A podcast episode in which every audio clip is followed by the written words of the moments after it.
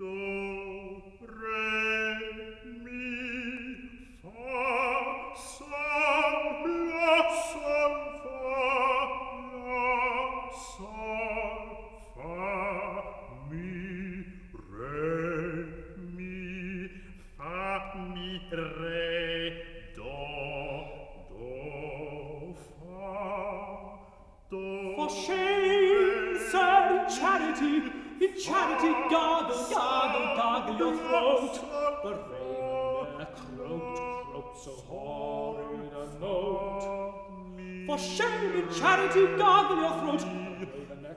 Bonjour.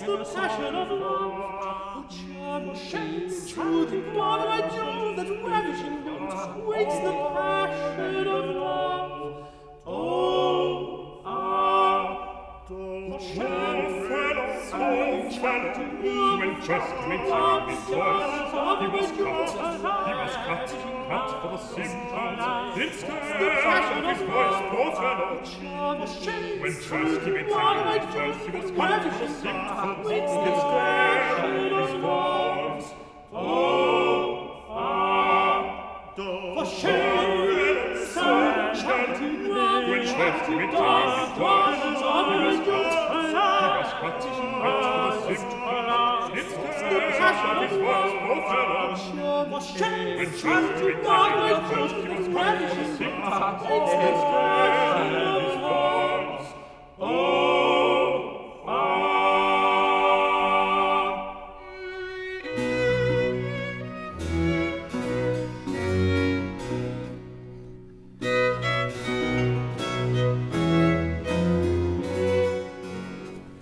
elkezdek egy könyvet, miután nem regényről van szó, hanem önálló fejezetekből áll, ezért nem sorfolytonosan fogom olvasni feltétlenül, vagy legalábbis nem úgy, hogy egymás után következő adásokban mindig ez következik, de most következzen minden esetre az első fejezet, Sharon K. Sharon egy naplopó tűnődései című könyvéből. Hogyan szálljuk el magunkat gyorsan? No, mit tanácsol hát, melyiket válasszam? Vegyem a vöröset? Csak hogy a vörössel nem hordhatom majd a fantasy kalapom. Tessék a szürkét venni. Persze, hogy a szürkét veszem, méghozzá sokkal célszerűbb is. Az anyaga nagyszerű. Én is azt hiszem, meg tudja, ez olyan helyes szürke, nem olyan közönséges, ha bár hát, ami azt illeti, biztos, hogy a szürke nem valami érdekes. Na igen, nyugodt, egyszerű dolog. Tudja, én valami egészen különöset érzek, ha pirosat látok. Kedves, meleg dolog a piros, vörösben, mintha mindig jó melege lenne az emberne, még ha különben fázik is. Ugye tudja, hogy értem. Van benne valami. Akkor tessék a pirosat venni, asszonyom. Az még hozzá jól is áll mindenkinek, mert mégis piros. Á, csak nem gondolja komolyan. Már tudnélik, ha jó színben van az ember. Igaz, persze, a piros színnek megvan az árnyoldala. Jó színben kell, hogy legyen hozzá az ember. Épp azért aztán, hogy alapjában véve biztosabb a szürke. Hát akkor a szürkét, asszonyom. Igen, azt hiszem, az jobb, nem igaz? Én is nagyon szívesen viselem. Meg tartós is. Majd díszítem izével. Jaj, csak nem vágtam még le. Épp akarom. Várjon egy pillanatig.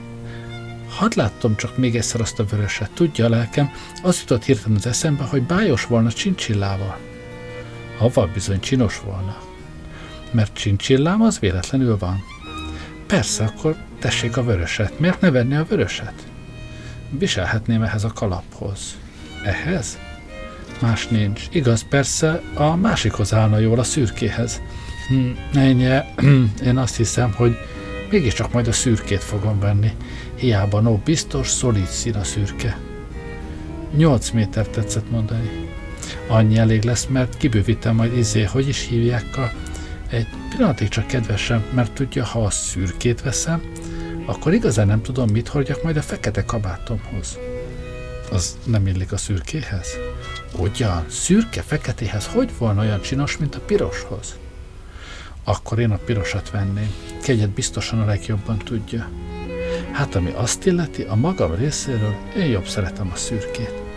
Hanem mikor mindenfélére muszáj az embernek gondolni, meg aztán az is, hogy te jó Isten, csak nem ennyi az idő, nem ennyi, ehhez 10 percet késik. A mi óráink kicsit mindig későbbre járna. Nekünk meg negyed egykor Madame Genevieve-nél kellett volna lennünk. Úristen, de soká tart ez a vásárlás. Mikor is kezdtük? Lehetett, hogy 11. Fél 11. Most jut eszembe, hogy annyi volt, mert hisz megbeszéltük otthon, hogy pont fél tízkor kezdjük. Két teljes óra késés. És mégsem mentünk valami sokra. Hm? Á, egyáltalán nem csináltunk semmit, pedig mennyi dolgom volna, és Madame Csenevéhez okvetlen buszájál mennem. Nincs ott az erszényem? Nem, hisz itt van nálam. Még nem határozott asszonyom, melyiket választja. Szürke vagy piros? Nem tudom, hol áll a fejem, bizisten, nem tudom, mit akarok. Egy perccel előbb már egész biztos voltam, és most tessé. Megvan, emlékszem, a piros. Csak is a piros. Vagyis, hát de hogy nem a pirosra gondoltam, a szürkét akartam mondani. Pedig utoljára a pirosat említette asszonyom, emlékszi? Azt, azt, hogy igazával micsoda kín is a vásárlás. Tudja, hogy néha egész elvesztem az eszem? Ha a pirosra határozta el magát, arra hát, mit csináljon az ember, mit gondol? Tudnélik, azt szeretném tudni, hogy talán van valami más árnyalat ebben a vörösben, mert ez olyan undokvörös. A boltos figyelmezteti, hogy látta már a vöröset valamennyit. Épp ez az árnyalat, amit a többi közül kiválasztott, ezt tetszett olyan igen nagyon. Persze, persze, sóhajt a hölgy olyan hangon, mint akiről levettek minden földi terhet a világon. Hisz ha mondja, akkor úgy is lesz. Akkor ez az. Már én úgy se bírom tovább. Egész délelőttömet elpocsékoltam miatta. Ott kin három vitathatatlan érvelbe bizonyítja saját magának, hogy nem a vöröset kellett volna választania. Négy megfellebbezhetetlen ürügyet hoz fel amellett, miért is kellett volna mégis inkább a szürkét. Töri a fejét, vajon visszavennék-e? Majd bemegy, és megkéri a főnököt. De Istenem a barátnője, aki villás reggelire várja. Ezért utálom a vásárlást, alapítja meg, mert arra az embernek sosincs ideje, hogy igazán gondolkodjék, és elhatározza, hogy ebbe a boltba soha az életbe többet be nem teszi a lábát.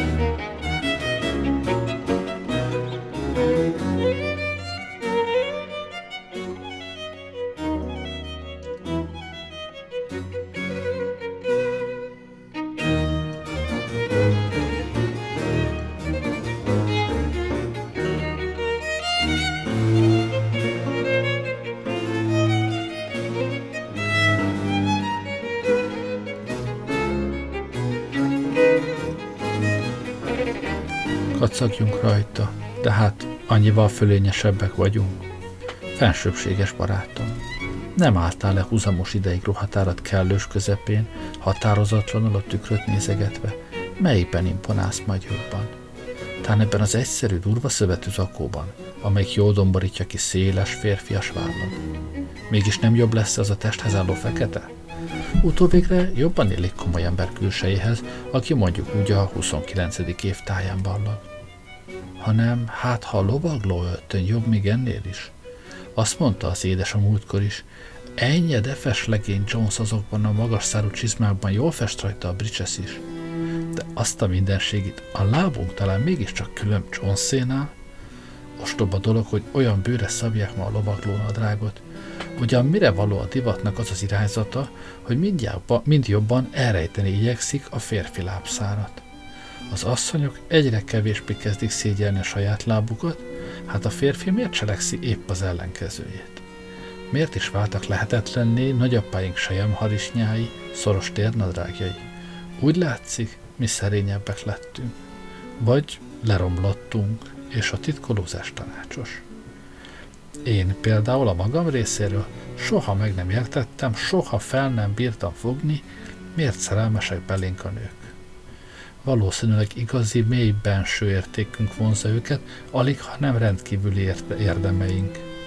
Mert a külsőnk az ugyan soha. Talán a lábtyűink, nehéz kabátjaink, mellényeink, kürtős kalapjaink, hogy is ne – Ilyen agyusztálás mellett kizárólag jellembeli erőnk lehet az, ami felkelti lelkesedésüket. Micsoda pompás soruk lehetett elődeinknek, azt különösen akkor fedeztem fel, mikor állarcos bálon maszkvoltam. Képtelen volnék megmondani, hogy mit ábrázoltam, nem is igen bánom, akármi volt, csak arra emlékszem, hogy melben, meg úgy körülbelül azon a tájon rendkívül szűk. A kalap háromszor akkora, mint kellett. Én gyerekkoromban díjat nyertem a magasabb számtani műveletekből, egyszer nyertem díjat történelemből is. Nem sokszor, de nyertem. Egyszer meg valamelyik irodalmi kritikus, már meghalt, a könyvemet dicsérte meg. Tudom, volt egy némely alkalom, mikor viselkedésem, tetteim, derék emberek helyeslését, helyben hagyását vívták ki. De soha, soha ebben az életben még büszkébb nem voltam, saját magammal elégedettebb, mint azon az estén, mikor begomboltam az utolsó gombot. Végig szemléltem saját énemet a tükörben. Álom volt. Igazi álom. Nem az egyetlen vagyok, aki ilyesféleképp vélekedett felőlem. Bizisten ragyogó, pompás álom voltam. Piros alap, teli mindenütt aranyhímzéssel, de mindenütt áll, ahol aranyhímzésnek egyáltalán hely jutott. Ahol már nem volt aranyhímzésnek hely, Onnan rajtok fügtek, bojtok, zsinórok. Aranygombok fogtak körül, puha aranyjal áttört sejem simogatott, fölöttem fehér lószőr tolbokrétaim bolygott. Nem emlékszem, hogy rendes helyre volt-e minden gondbolva, hanem valahogy mégiscsak felvettem, és jó lehetett, mert jól festettem. Jól néztem ki. Sikerem óriási volt, az emberiség női felének eredeti természete ez alkalommal nyilatkozott ki előttem először teljes őszinteségben. Olyan lányok, akik eddig hidegek voltak, és távol tartották magukat tőle, most körülfogtak, hízelkedtek. Az érdeklődésemet félénken felkelteni igyekeztek. Azok a lányok, akikre rámosolyogtam, elveszítették a fejüket, kijöttek a sodrukból. Más lányok pedig, akiket elfelejtettek bemutatni, egészen gonoszakká váltak, és durvák lettek azokhoz, akiket bemutattak nekem. Egyikkel egy tánc közt álltam végig, a jelmez kölcsönző ugyanis figyelmeztetett, hogy leülni nem lesz jó benne. Azt a szegény gyereket még ma is sajnálom. Olyan derék fiú udvarolt neki, egy gyapjú nagykereskedőnek a fia, egészen biztosan érzem, hogy kitűnő férj vált volna belőle. De az a szerencsétlen, sörös üvegnek öltözve jelent meg. Mégis jó talán, hogy elmúltak azok a régi divatok. Ha egy egész hetet töltök abban a viseletben, a természetes szerénységem adja meg az árát.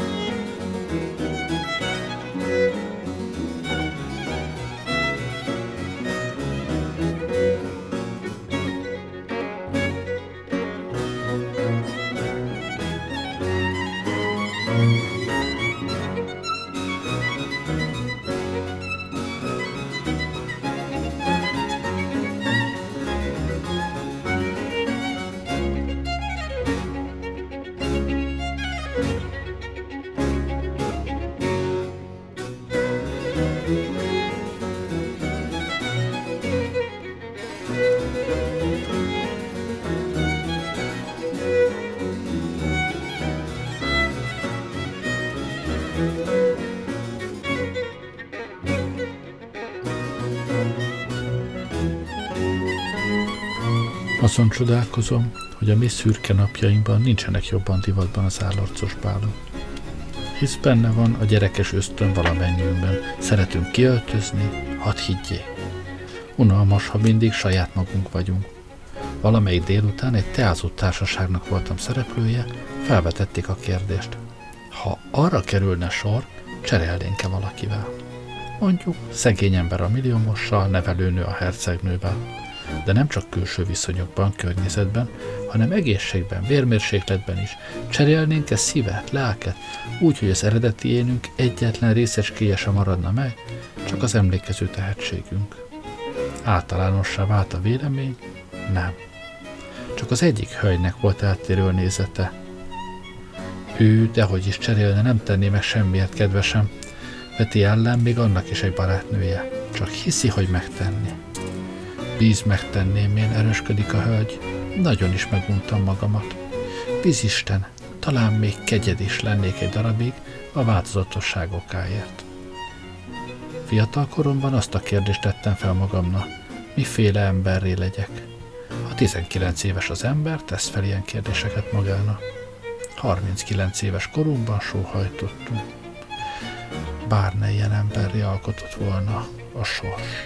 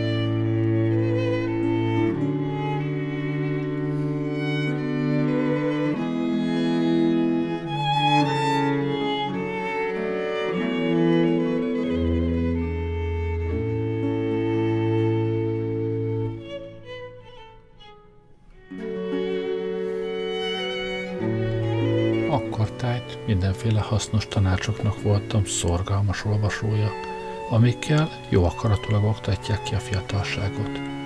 Azt vettem ki belőlük, hogy egyéni választásom szerint lehetek Sir vagy akár helytarfejeströk, vagy akár jágó. Hogy vígan, vagy szomorúan járjam-e majd az élet útját, azt fontolgattam, latolgattam. A mintákat könyvekből szedtem elő. Akkor tájt népszerű volt még Byron, sokan voltunk, akik azt határoztuk el, hogy ködösek leszünk, titokzatos fiatal emberek, olyanok, akik megunták a világot és a magányt keresik. Elhatároztam, én ezekkel tartok. Egy álló hónapig alig mosolyogtam, s ha tettem, fáradt, keserű volt a mosoly, tört szív takarója. Legalábbis ilyennek akartam, üres feljű megfigyelőim aztán teljesen félreértettek.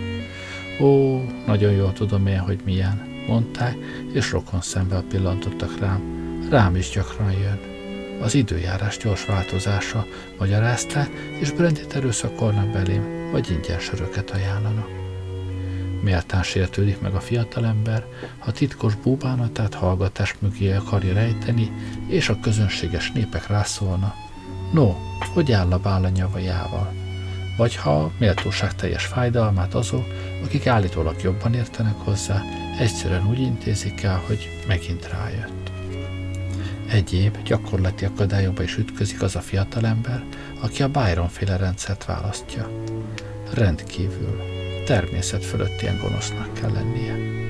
De sajnos a való élet helytelen nyelvtan könyvébe, ahol utolsónak áll a jövő, a múlt pedig nem a végzett múlt, múl, hanem a jelentő mód jelenjéből alakul, lehetetlen ilyen az embernek lenni szerény jövedelem mellett.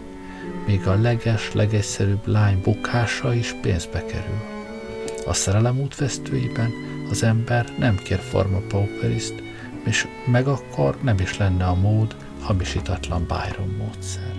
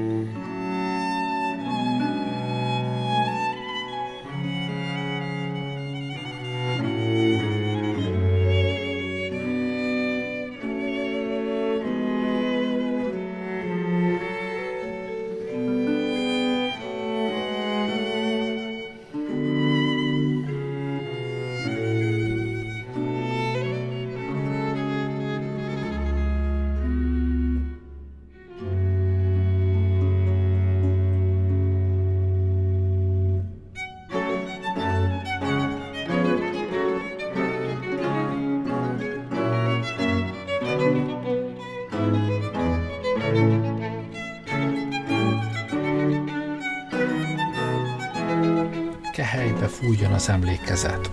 Nem hangzik rosszul, hanem a kejhekben bizony brandinek kell lenni, igazán jó brandy pedig nem olcsó. Jó erősen kortyolni az ótokaiból, vagy astiból igazán politikus ötlet. Hanem, ha a korty elég hosszú arra, hogy belefulladjon valami, bíz az csak negyedes, világos sör lehet. Vagy valamelyik könnyű pálinka, meg hasonló árfolyamú keveri, így aztán elvész a bűnnek minden himpora. Az is lehetséges, úgy gondolom, hogy szent meggyőződés helyett bennem annak, hogy a bűn, még a legbájosabb is, csúf, kemény dolog, kerüli a nappali világosságot, bár csitosító rongy és festékkép cirádája az irodalomnak. Rosszagú viselet marad azért, mert rátapad néha még a jó ember testére is, ha az akarata nem elég kemény, erős. Ám bátor kerülni kell azt minden igyekezeteddel, ha testi-lelki jóléted akarod.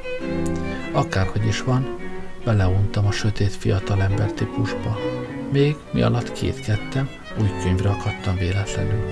Annak a hőse bolondos, jókedvű fickó. Tom Larry unokatestvére.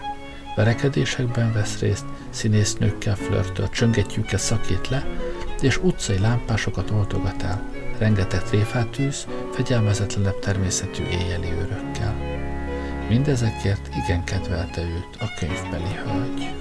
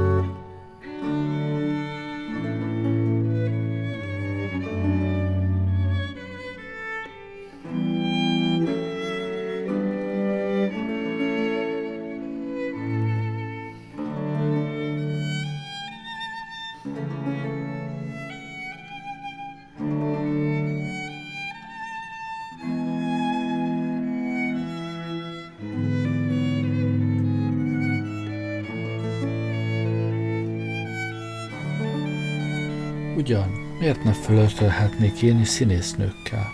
Miért ne oldhatnám ki magam is az utcai lámpásokat? Miért ne babrálhatnék ki én is a rendőrökkel? Miért ne szerethetnék nének engem is az asszonyok?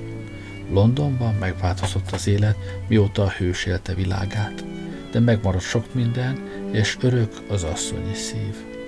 Ha párviadalokat nem is vívnak többé, vannak még boxoló versenyek Whitechapel sötét pincében. A kakas viadal rég a múlté, de hát nincsenek sötét odúk odalent a folyó mentén. Fillérekért, terierekkel küzdködő patkányokat látott a gentleman. Ott igazán sportsmannek érzi magát. Való igaz, hogy azt a visszás tarthatatlan, el nem folytható jókedvet, ami a hősömet ilyen helyeken körülvette, nem sikerült fellelnem.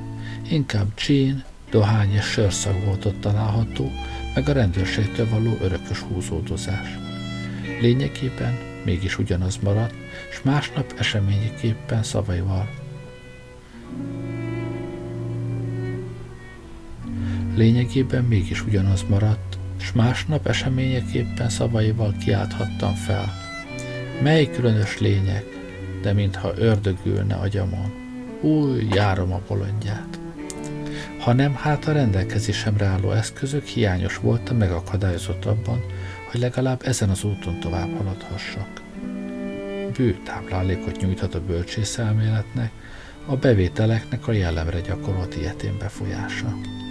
Még az ötöd rendű boxoló versenyek, a Roadride közi patkány vérengzések is sokba kerülnek, ha véletlenül azon úriember vagy, aki pillanatnyilag egyetlen gallérral rendelkezik.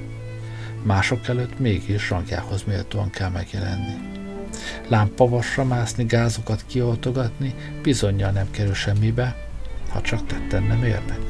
Csak hogy hiányzik belőlük a változatosság. De még a modern londoni lámpavas se egészen alkalmas erre a sportra. Soha életemben nem találkoztam semmivel, amiben keservesebb lett volna belé kapaszkodni, amin kevesebb a köcs.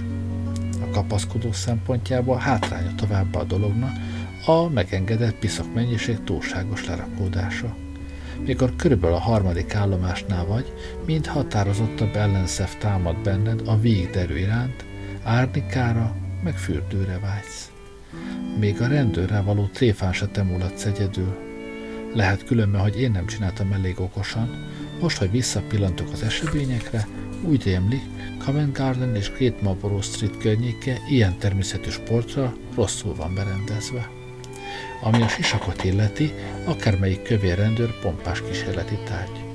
Míg a fejvédőjével vesződik, a legfurcsább kérdéseket intézhetett hozzá, mire a feje, takar, mire a feje takaró nélkül van, már látótávolságon kívül lehetsz. Hanem olyan kell, helyen kellemes csak az ilyen játék, ahol nem áll minden nézetméteri területen két-három rendőr. Mert ha a másik kettő is tíz perc óta figyelt téged, és a fejleményeket a szomszéd sarkon, semmi igaz örömöd nem leled a helyzetben. Mihelyt Greatfield Tichfield Streetet és Oxford Marketet kétszer keresztül ináltad, rájössz, hogy a headset sohasem jó továbbfejleszteni egy bizonyos pontnál. Annál tudnéli, mikor abban a veszedelemben forog, hogy unalmassá válik. Most már hazamenni volna jó, vagy a barátaidat kellene felkeresni. A törvény, rend, ez alatt felszaporodott 5-6 főre, épp kezdenek mulatni az eseten. És mi alatt Hanover Street-et szeled, elképzeled a másnap reggeli jelenetet a bíróságon, azzal vádolnak, hogy részeg voltál és rendzavarást követtél el. Híjuk dolog részedről aztán, ha elmagyarázni igyekszel a bírónak, később pedig a hozzátartozóidnak, hogy egyszerűen azon voltál, hogy hasonlíts valakihez, aki egy könyvben fordul elő, az is épp ilyesféle dolgokat vitt véghez, és igen kedvelték ezek miatt. Meg kell majd fizetned a köteles 40 shillingeket, mikor legközelebb Mayfieldéket akarod meglátogatni, a lányok nem lesznek odahaza, és Mrs. Mayfield, elsőrendű kedves hölgy, ki anyás indulattal viseltetett irántad mindig, komolyan kíván majd beszélni veled, becsület szavadat kéri, hogy ilyesmit nem teszel többet. Hála ifjúságodnak és erős természetednek lerázod magadról a Notting Hilli vizsgálat kellemetlenségeit, és hogy nem kíván találkozásokat elkerülj, Camden Town és Islingtonon keresztül tért vissza, térsz vissza Bloomsburybe, alig pár órás körút. Sportok felé hajló irányzatokat a sors egy új mutatása következtében kerültem fel el. Egy bizonyos vasárnap reggel eredménye jelentéktelen házaska vízcsatornájáról van szó. A Szóho egyik mellékutcácskája. Szembeszálltam a sorsra a férfi-férfi ellen. Csak még innen kerüljek ki, gondolom, ilyenféle kitételeket használtam, akkor aztán én többet nem sportolok. A sors úgy látszik belement az üzletbe, és én kimásztam a csávából. Igaz, komplikált dolog volt a kijutás, egy villámhárító és három gázlámpa fizette meg az árát, továbbá egy szoverén, mint a vízfizetékes embernek kellett adni száraz Oszter kölcsönzéséért. Mikor végre biztonságban ültem a szobámban, és leltárt vettem fel magamról, vagyis arról, ami megmaradt belőlem, csak a fölött emelkedhettem, hogy a sors ezt különből is kicsinálhatta volna. Attól kezdve nem kelt több vágy bennem, hogy eltérjek a közfelfogástól, hajlalni kezdtem az egész egyszerű élet felé.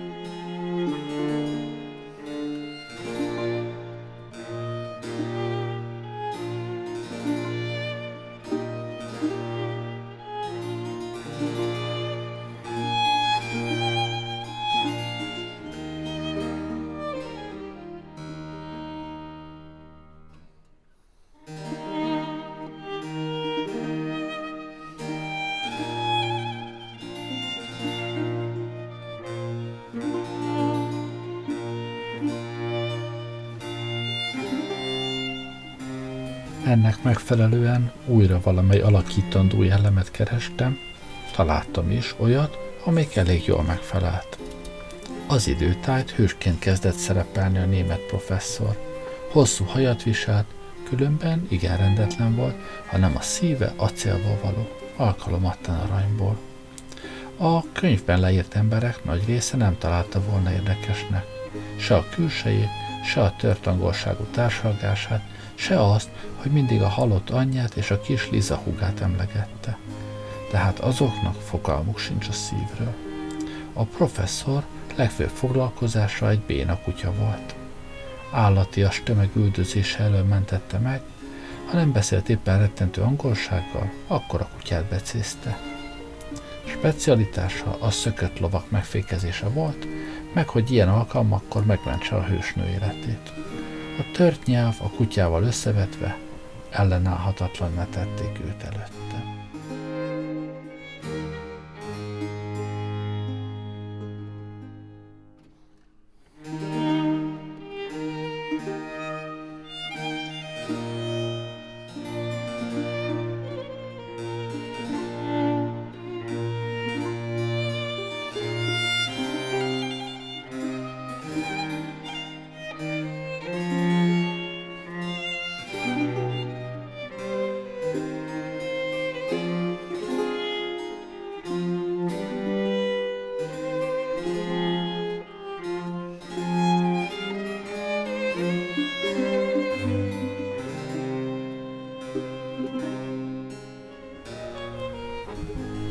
Békés, szeretetre méltó lény volt.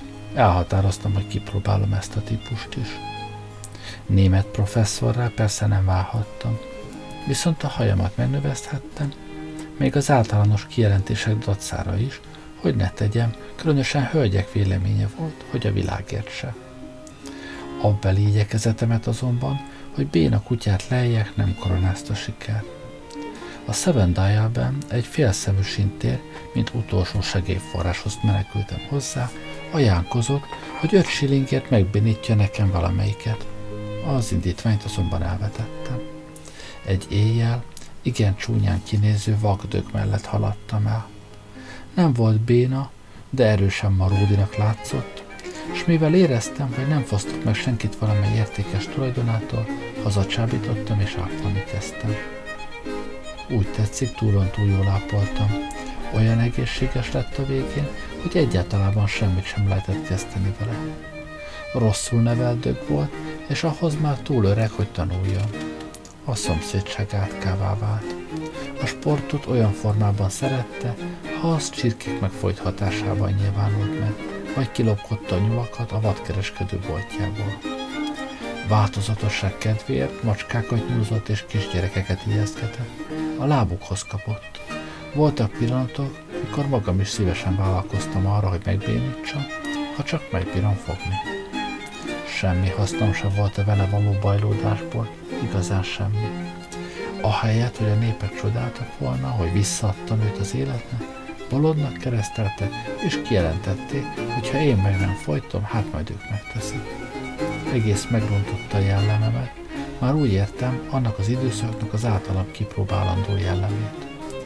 Mert milyen nehéz aranyszívű fiatalembert ábrázolni, ha aztán a nyílt utcán látják, mint vágsz köveket saját kutyád után. Pedig a kő volt az egyetlen nyelv, amit megértett, csak az volt valamelyes befolyással rá. Másrészt megvadult lovak ritka volt, akadályozta meg igyekezetemet. A mi kerületünk lovai nem olyan lovak. Egyszer, egyetlen egyszer adódott csak alkalom ilyen nemű próbára. Jó alkalom volt pedig annyiból, hogy a ló nem olyan nagyon vadult meg. Tényleg nem tudom biztosan, vajon ő maga tudatában volt a ténynek, hogy megvadult. Kiderült később, hogy a ló mert az volt a szokásra, hogy odakint várja meg a kocsist a rózsa meg a korona előtt, úgy vélte, már kiválta a rendes idő opciót, és saját számlájára hazakocogott. Tehetett úgy hét mérföldet egy óra alatt, a gyeplőt kényelmesen húzta maga után. Olyan kezdőféle volt. Én hát készültem a legrosszabbra, hanem épp a kritikus percben egész csomó hivatalos rendőr lökött félre, és fékezett helyettem. Nem volt okom szánakozni az esetem, kiderül, hogy csak egy kopasz kereskedelmi utazót mentettem volna csak meg, rettenetesen részeg volt, égre földre káromkodott, és a levegőbe boxolt, úgy verte szét a tömeget. Valamelyik nagyon magas lakásablakából egyszer megfigyeltem három embert, mikor megvadult lovat akartak lefékezni. Mind a három határozott léptekkel az útest közepe felé haladt, és elfoglalta a helyét. Az ablakom túl magasan volt ahhoz, hogy az arcukat lássam, de a tartásuk hősies, halálig menő elszántságot tükrözött. Az első, mikor a ló feléje vágtatott, kitárt karra várta. Meg sem mozdult addig, míg a ló 15 méternyire nem volt. Mikor aztán az állat határozottan folytatni akarta vad vágtatását, a jó ember egyebet úgy látszik mégse tehetett, mint hogy visszavonuljon a sarokkő irányába, és látható szomorúsággal pillancson a ló után, így szólal magához. Úgy, no hát jó, ha ilyen makas vagy, akkor semmi közöm hozzá. A második, kire így rászakadt volna a katasztrófa, percnyi habozás nélkül egy mellék utcába fordult és eltűnt. A harmadik a helyén maradt, és amikor a ló elhaladt mellette rá kiáltott. Nem hallottam, mit mondott, legkevésbé sem kételkedem, hogy kitűnő tanácsot adott, de az állat nyilvánvalóan túl izgatott volt ahhoz, hogy odafüleljem. Később az első és a harmadik ember találkoztak, és rokon szemvesen megtárgyalták az ügyet. Úgy véltem, sajnálkoztak a megvadult lovak csökönyösségén, és azt remélték, nem sérült meg senki. Nem emlékszem, milyen jellemeket alakítottam még az időtájt, csak azt tudom, az egyik jellem, ami rengeteg bajt okozott, az egy tisztességes, becsületes, nyíltszívű, szókimondó fiatalemberé volt, aki mindig megmondja, amit gondol. Csak egyetlen esetre emlékszem, amikor valakinek igaz sikere volt abban, hogy kimondta, amit gondolt. Az asztalra csapott nyitott tenyerével úgy jelentette ki. Azt akarja, hogy hízelegjek, hogy csomó hazugsággal kenyerezzem le? He? Bíz olyasmit én nem teszek, bizonyat nem tesz Billy Compton. De ha érdekli az igaz véleményem, hát kimondom. Az a gyerek ott a zongoránál a legcsodásabb alkotók itt valaha hallottam. Nem mondom, hogy lángész, de hallottam én lisztet és málert és mind a félbolondokat, és bizonyítte jobban tetszik nekem, Istenemre mondom. Igenis ez a véleményem. Csak úgy beszélek, ahogy bírok, és nem tehetek róla hatás érti a fülét.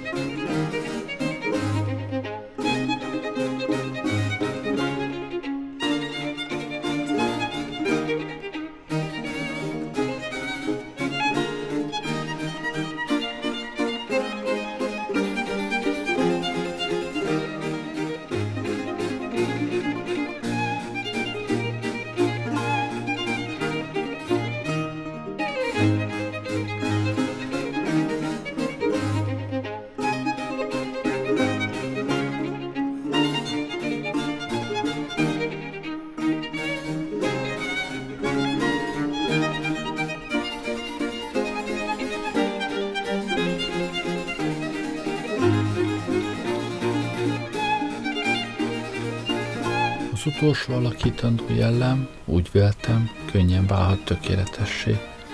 Bámult és körül rajongott fiatalemberé volt, kinek hatalmas varázsa abból a tényből fakad, hogy mindig önmagát adta. Mások pózoltak, színészkedtek, ő sose igyekezett másra, mint hogy a saját egyszerű lénye legyen. Gondoltam, leszek én is a saját egyszerű lényem. Hanem akkor felmerült a kérdés, milyen is a saját egyszerű lényem. Ezt a problémát kellett először megoldani, nem oldottam meg máig se. Mi is vagyok? Előkelő úr, ki mocsoktalan lélekkel emelt feljel halad útján, megvet minden aljasságot, és türelmetlen minden kicsinyesség iránt. Aljasan gondolkodó, kismersző ember vagyok-e? Olyan, kit a mocsoktalan lélek és emelt fej mélyen megvet, ki ferde úton halad nyomorú vége felé, ki csóvál az erős előtt, s fél minden fájdalomtól. Azonban nem akarom a fület szomorítani, kedves olvasóm, nem akarom lerántani a leplet, kimondván, hogy rendesen milyen megvetendő teremtmény ez a nyomorúságos én. Talán meg se értenél. Csak csodálkoznál a leleplezésen az emberiségnek ilyen semmire, kell, semmire kellő példányai a kortársaid. Legjobb, kedves uram, vagy asszonyom, ha ismeretlenek maradnak a gonoszok. Nem akarlak tudással keseríteni.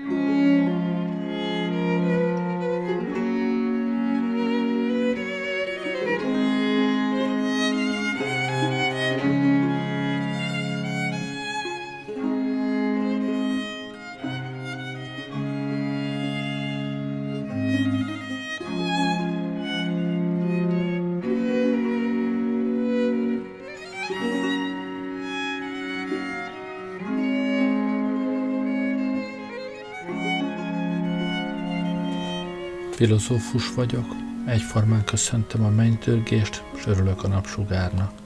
Csak itt-ott, ha a dolgok nem egészen úgy mennek, mint kívánnám, ha ostoba, gonosz emberek továbbra is ostobán és gonoszul akarnak cselekedni, ama látszattal, hogy engem utánoznak békénben, boldogságomban, csak ilyenkor dühöngök, csak ilyenkor háborodom még fel. Mint helyne mondja, lovag vagyok én is, a Szent Grál lovagja, az igazság bajnoka, asszonyok hódolója, férfiak tisztelője, azon igyekvő, hogy életem a nagy hadú szolgálatának szentelje. Slám a másik pillanatban már az ellenség soraiban látom magam, fekete lobogó alatt küzdök. Mennyire zavarhatja az ellenséges generálisokat az, hogy valamennyi katonájuk mindkét táborbeli szökevény. Mi egyebek az asszonyok, mint a férfiak játékszerei. Ne egyem több édességes, ne egyem több habzó italt, mert erényes maradsz. Mi egyéb a férfi, mint éhes kutya, egymást falják a csekéke koncert. Falt fel a többieket, másként téged falnak fel. Nem hatalmas hazugság az igazság.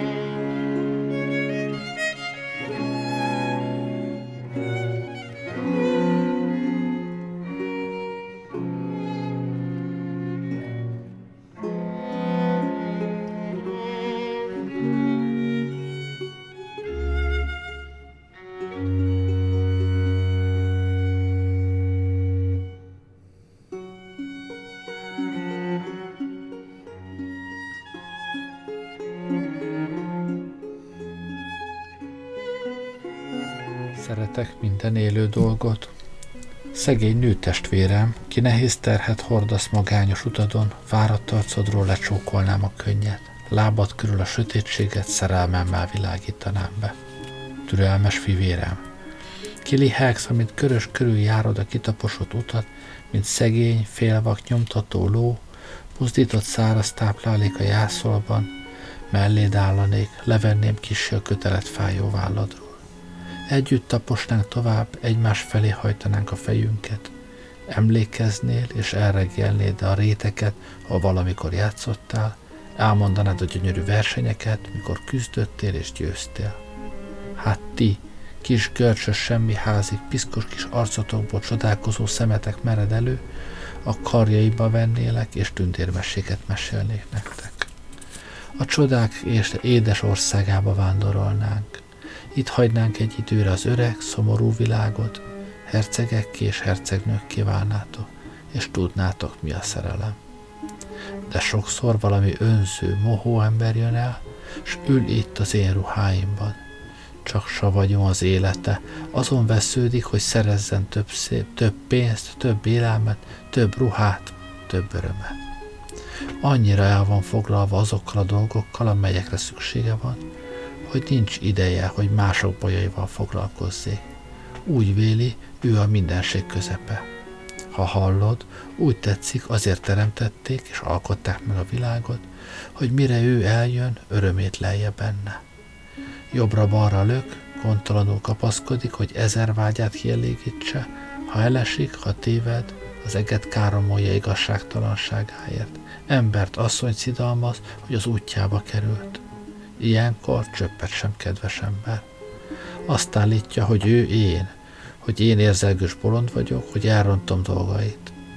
Néha-néha szabadulok tőle, de visszatér rám mindig. Olyankor ő szabadul meg tőlem, és én leszek ő. Egészen összezavar. Néha el se hiszem, hogy én vagyok én.